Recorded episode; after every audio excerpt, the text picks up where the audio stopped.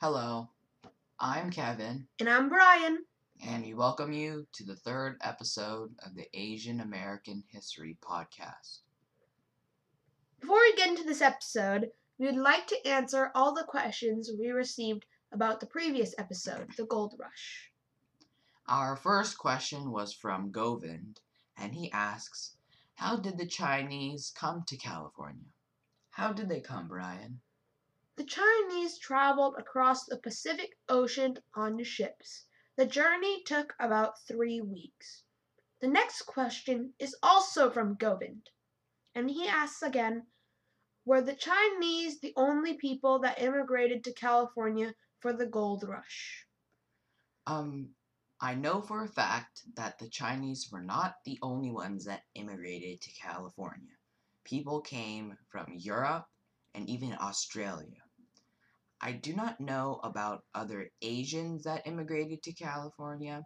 I'm pretty sure some Koreans also came to California, but I don't know for sure. All right, that's two of the questions we received from the previous episode. Remember, you can always submit your questions on Anchor and we will answer them in the next episode. Okay, so now we will get into the episode about the Transcontinental Railroad. The first thing you all have to know about the Transcontinental Railroad is that it was built by two major groups. What were they called? The two groups were called the Central Pacific and the Union Pacific. Most of the Union Pacific workers were made of Irish workers, and they started building in Omaha, Nebraska. The Central Pacific, on the other hand, was built mostly by Chinese workers. At first, the Chinese were deemed too weak to do the job. The Central Pacific director was Charles Crocker, and the associate director was Hilton Obenzinger. Hilton Obenzinger said that Crocker recommended hiring Chinese workers after a job which only recruited a few hundred whites. Although the construction superintendent, James Strobridge, didn't think the Chinese were strong enough, they were desperate to build the Central Pacific Railroad and hired the Chinese. So, in January of 1864, 21 Chinese workers started building the Central Pacific Railroad. A year later, they decided that the Chinese were capable of the task and hired more Chinese workers. In two years, so many Chinese came that 90% of the railroad workers were Chinese. As the demand for labor increased, the Central Pacific Railroad had more hazardous work to be completed, and the whites opted out of doing it. The railroad had to be built through the Sierra Nevada mountain range, which was the most dangerous job to do. The Chinese had to either go over the mountains or go right through them. The Chinese workers decided to go through the mountains, so they had to build tunnels. They used explosives to break the rock and make a passageway for the train to go through. When they were working in the mountain range, 10% of all the workers were killed by explosives. The Chinese worked six days a week and only received $26 a month.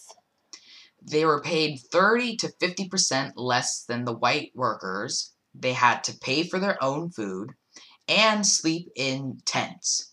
The whites got to sleep in train cars and got their food paid for.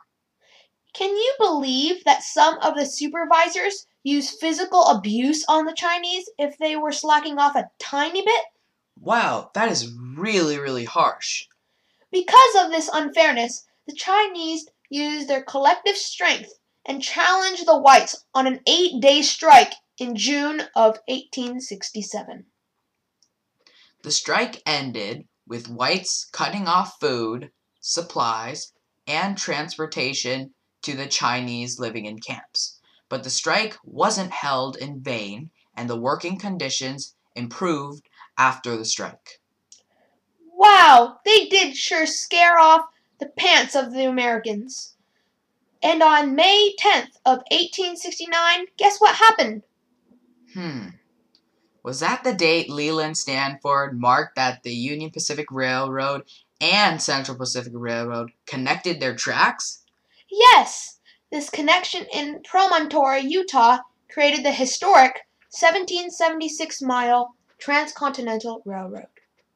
How fast could it go? You could go from New York to San Francisco in only one week?